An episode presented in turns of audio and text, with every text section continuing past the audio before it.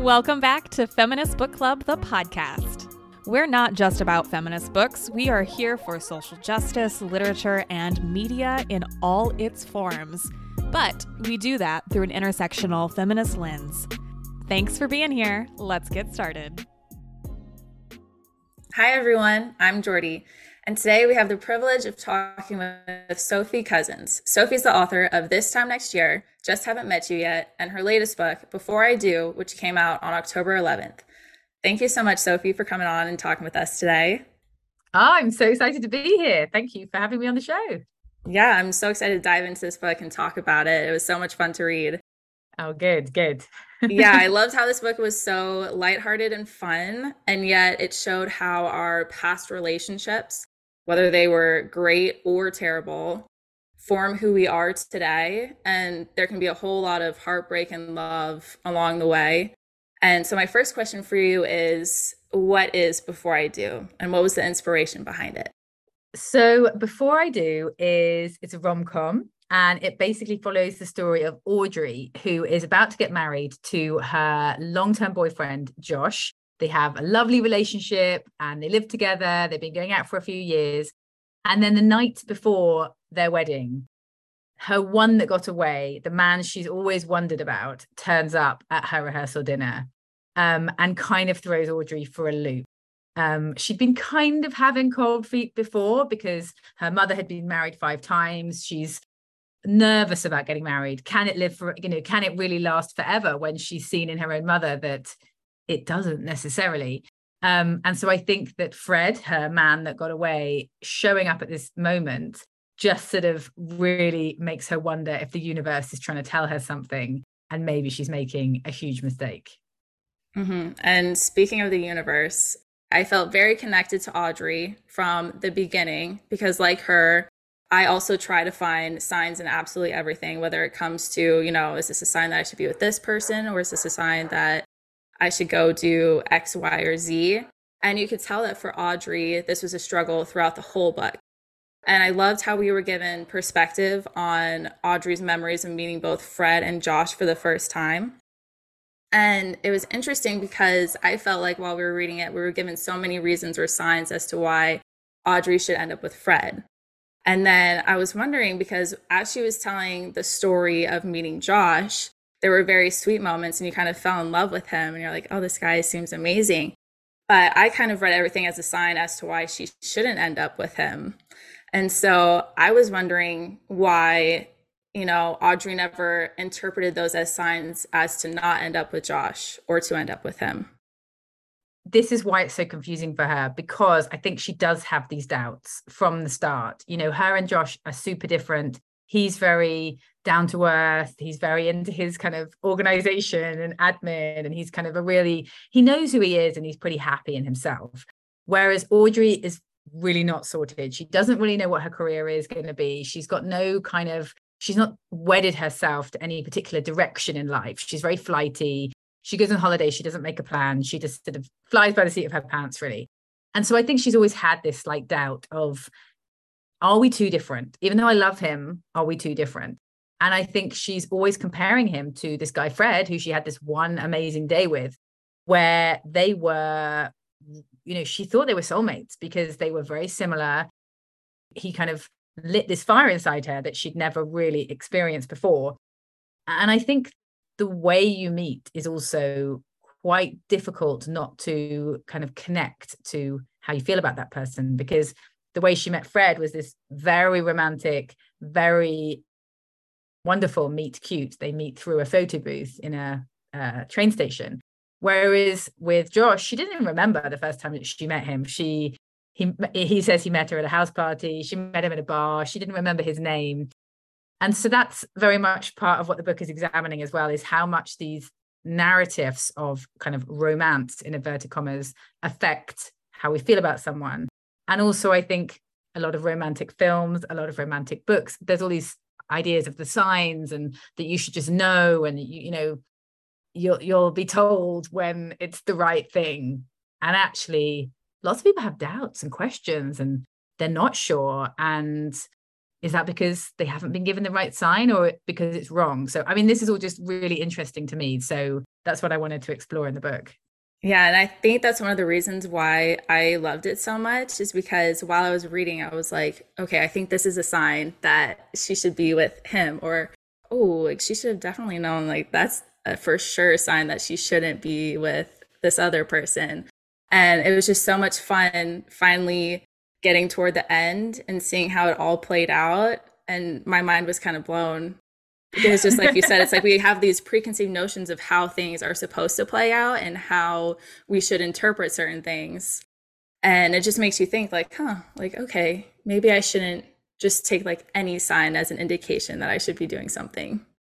And i think that that's what i when i first thought of the idea for this book you know i was trying i, I love to put my heroines in kind of really really tricky situations and dilemmas. And this idea of being faced with a man from your past on the night before you're about to commit to someone else just felt like a really escalated heightened version of something that we all can probably relate to where you're having to commit to some some choice you know be it love life or career or any moving abroad whatever it may be. And there's just some whisper of the past or another another option that's kind of calling to you. When i started writing this book i had the idea and I didn't actually know which way it was going to go. I didn't know which guy I wanted her to choose. And it was only actually through writing it and starting that I kind of found my way. And lots of people who've read it have said what they loved about it is it really is not obvious who she's going to choose. And they were kind of swung each chapter in the way that Audrey is about, oh, maybe him. Oh, no, but maybe him. But, you know, and that is definitely what I wanted to create because I think often in rom-coms you know you know from the start exactly where it's going and it's a lovely journey to get there but there isn't that kind of real dilemma of who's going to be the happily ever after. Mm-hmm. and i felt the anxiety and stress of trying to choose for her like oh my gosh what's going to happen? Is she going to be with this person I kind of fell in love with both characters. Okay, good, good. good. And yes, and I was like, oh, this is so tough because they both have such great qualities that you would want and they're but at the same time so different. And so it made it really fun to see who she would finally end up with. So that was a lot of fun. Okay, good, good. And that's another thing I enjoy in my novels is, you know, never really having too much kind of black and white characters. Like I mean, yes, there are some horrible bosses and annoying mothers in various of my books, but in general, most people are, are flawed and most people have their pros and cons and, and their, you know, parts that you love and the parts you find annoying. And I think that that's a more realistic presentation of sort of relationship and love is where you're kind of balancing what's important to you and what really matters. And nothing is going to be completely picture book perfect you have to try and how, how do we try and work out what are the non-negotiables? Yes and you had mentioned before about how audrey was hesitant to the idea of marriage just because she'd seen in her own mother how love had kind of failed her in the past and how messy it can be. But there was a line in the book and i believe it was vivian giving audrey advice and it said don't marry someone you wouldn't want to be strangers with and it referenced watching the way your partner treats their enemies and strangers because one day, unfortunately, maybe you could be their enemy or a stranger to them and they could treat you that same way. I thought that was just such great advice because I never had heard something like that before. And I thought it'd be interesting to hear if you had any advice for people who may be on the fence, like Audrey was, on marrying somebody. I mean, I think that was some advice. I can't remember whether I read it somewhere or someone tell it told it to me, but saying, yeah, don't marry a guy you wouldn't want to be divorced from. Because I think when someone's in love with you or you're in a relationship and everything's going well, that's where they're showing you their best selves. But I think when you observe a partner out in the world, are they kind to people they don't know? Are they do they kind of hold hold up their end of bargains or deals when no one would find out if they didn't. You know that kind of honorability i think is something that in a lifelong relationship with someone once all the other stuff might have you know faded away and you're you know if you're with a decent person who is does right by people that is a really good foundation in my opinion. And i think sometimes you know i do know couples and i've witnessed other people where you have all the fireworks or the passion or the excitement. And then when it if when and if it kind of falls away if that person is not decent and honorable and good and you find yourself in a breakup they might not act very nicely and they might you know be very very difficult to be estranged from. So i mean i haven't been through that something myself but I, that was definitely a piece of advice that stuck in my mind. And you know the older we get the more people i see separating and divorcing it definitely rings true. Mm-hmm. Okay, I do have to warn people before we go on to my next question because in your book there was uh, depictions and story of sexual assault, abuse, and harassment. Um, so we are going to talk about that briefly. So if this is a topic you are not comfortable listening to, please skip ahead. In the book, one of Vivian's, which is Audrey's mother's exes, takes advantage of Audrey in I felt like a lot of ways, but one that I wanted to focus on is how he got Audrey alone to look at his artwork and then he touched her inappropriately and without her permission. And for the longest time, Audrey doubts herself and wonders if it was on purpose. Did she just imagine it? Was it harmless? Did he really mean to do it? And all the questions and self doubt that come after someone has abused you. And I appreciated how you wrote this into the book because a lot of the time, victims question whether they did something to cause the event or, you know, did I just imagine it? Was it just harmless? And things of that nature, and especially with women. And there was also mentioned in the book about how we can sometimes put our politeness and kindness before our own needs when it comes to making sure, like, oh, like this person did this terrible thing to me, but I want to make sure that everything's fine so nothing escalates or whatnot. And so I was kind of wanted to know your thoughts on why you chose to write this into the book. So it's a tricky one because obviously when you're writing a rom-com, you know, in some ways it's a, you want it to be funny and light-hearted and you know, my books do have a lot of silliness in them. But also I think to have a novel with a real sort of depth of story and depth of character, you know, there's also got to be some shade with the light and for me it was it, it wasn't a kind of a purposeful inclusion. It was really examining audrey as a character as she developed as i wrote her and thinking you know why has she changed? What what caused her to see life and love in the way that she does? Um, and i think all of us are influenced by our pasts our families past relationships but also yeah unhealthy encounters that might have happened. And this particular encounter with yeah one of her mother's partners what i really wanted to get across on that is that sort of really gray area where it's not it's, it wasn't some you know she didn't get raped. It wasn't some very clear cut um, physical abuse. And i think that really played messed with her head because she said something and then she thought oh did i did i overreact? Did i did i see something there that it wasn't that bad. And I think that internal dilemma of whether you've acted appropriately can really um, mess with people's heads. And I think it's really hard to know because, especially when someone's slightly gaslighting you and saying, well, nothing happened, that was you completely overreacted, that's crazy, you do start to doubt yourself. Yeah, especially because the person in the book who did it goes and confronts her about it all. And that yeah is terrifying. Yeah. And I think that I wanted just, you know, I've definitely been in situations where where something inappropriate has happened, but I've been super friendly and sort of like mates with that person. Uh, and you know, this this is what's quite interesting and when people sort of almost talk about the um or the Me Too movement that where people who were abused you know but people cite oh but they were friendly with that person afterwards or you know they they they thanked them in a speech and that doesn't mean that they weren't abused. That just means that there's an ingrained level of, of, of politeness or other things going on. And so i think that's a really interesting area for me. And it's just just as a sort of subtle event that really really impacted on audrey i thought it was an interesting thing to include. Yeah because the other dynamic of you know her mom loved this person and she didn't know if her bringing it up would be a bad thing. Again if she was doubting herself is she blowing up her mom's love life for no reason? And like you were saying about the Me Too movement, where, you know, they were pals with them or nice to them, it's like there's so many other dynamics and factors that are involved with some of those things that happen and some of it's just survival yeah you know yeah completely exactly and whether you sort of just freeze and go along with something or whether you're polite and you don't make a fuss and you know a lot of that is is not even a choice. It's just sort of your instant reaction to panic and fear in an uncomfortable situation. Um and i so i think it i think it, it seeing in audrey you know when you meet her the book is split over numerous timelines.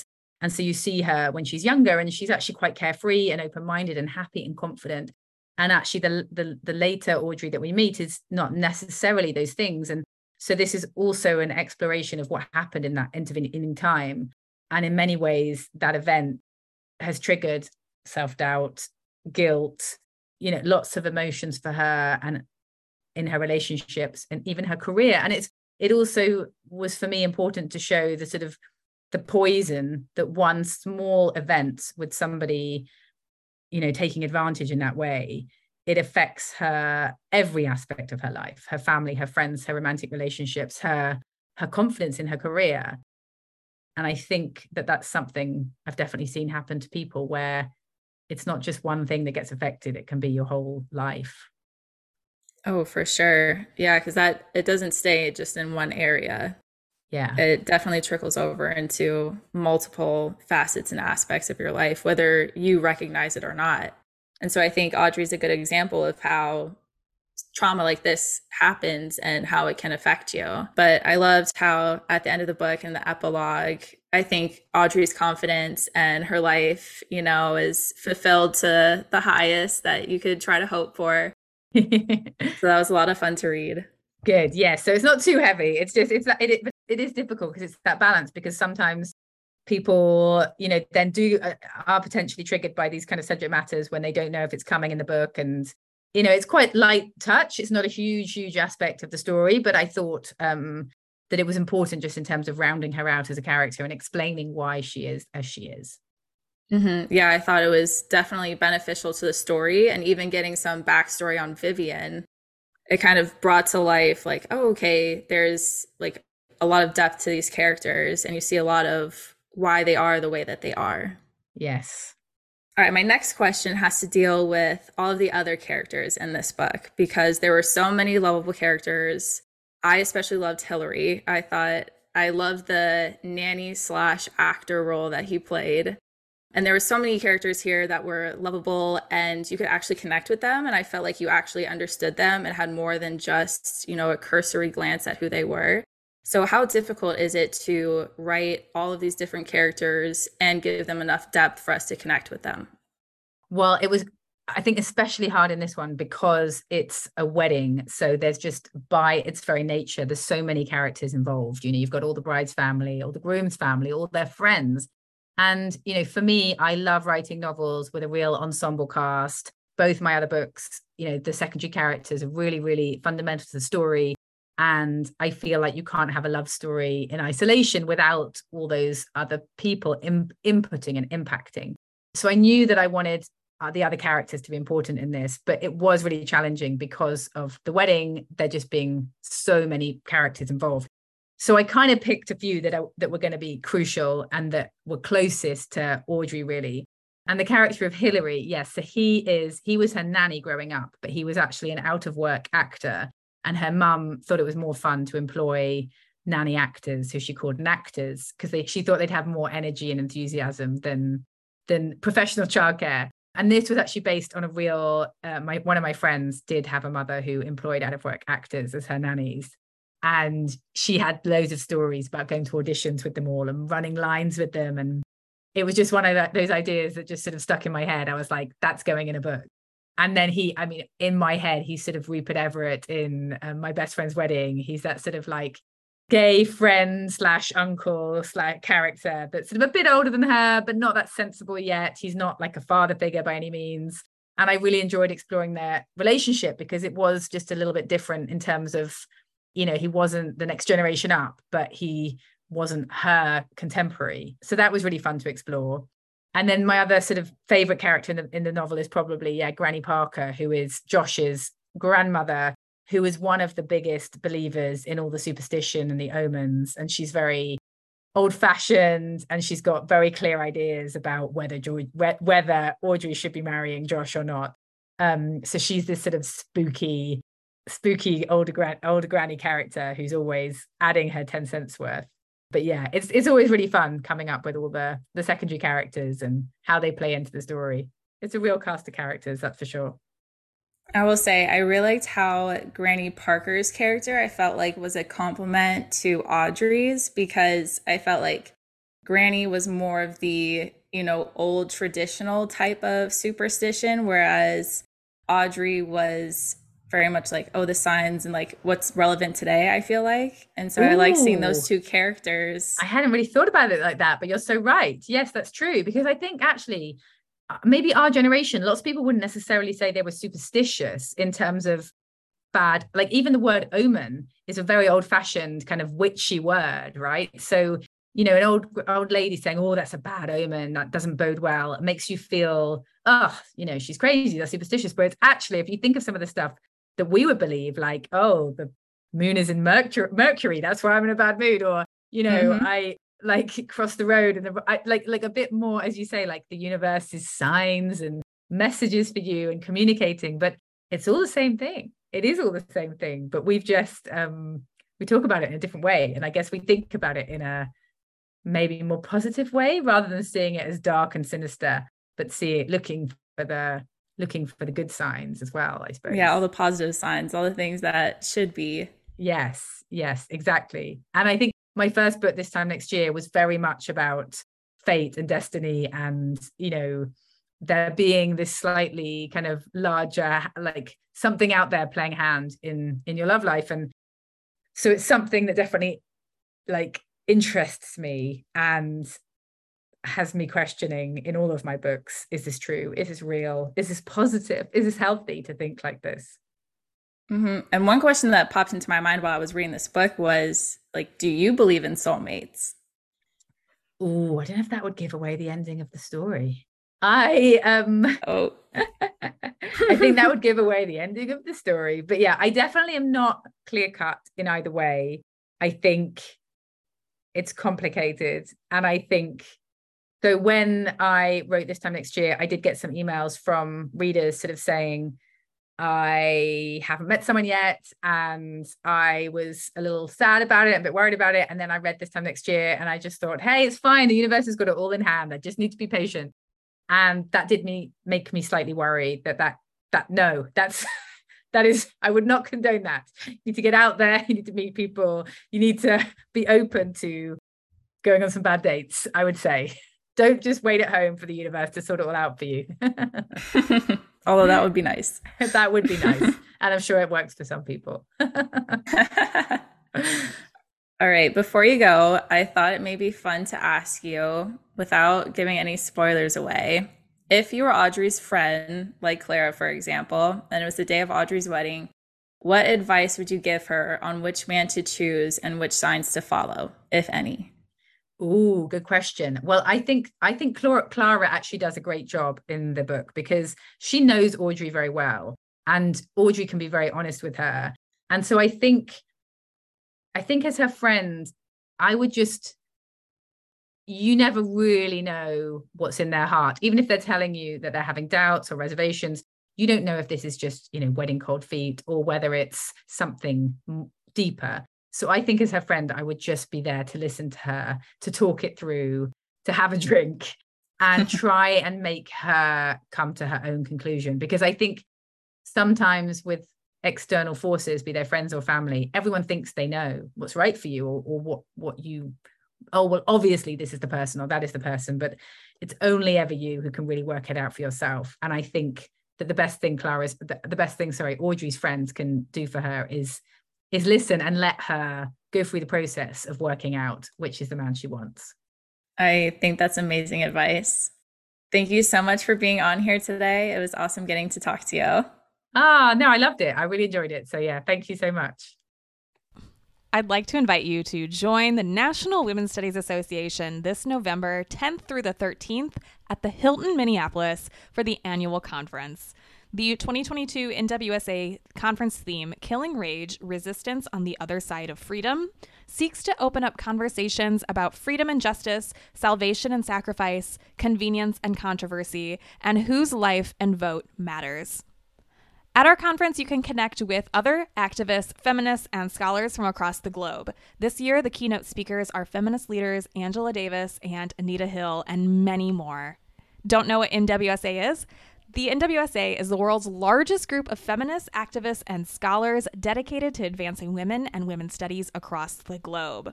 So, are you a feminist? Join NWSA at nwsa.org to become a member and to see more details on this year's conference. Again, that's nwsa.org, or follow them on Twitter at NWSA or on Instagram at NWSA underscore IG. We hope to see you this November here in Minneapolis. The greatest gift you can give this season is the gift of the bird.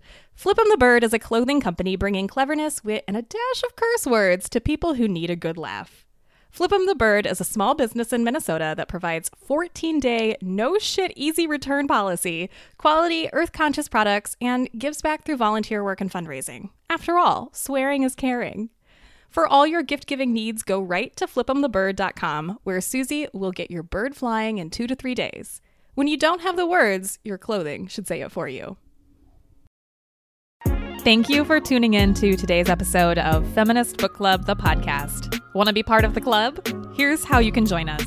Obviously, subscribe to our podcast and leave a rating and review for brownie points. Follow along on Instagram, Twitter, Facebook, Pinterest, and TikTok. All of those links are in the show notes.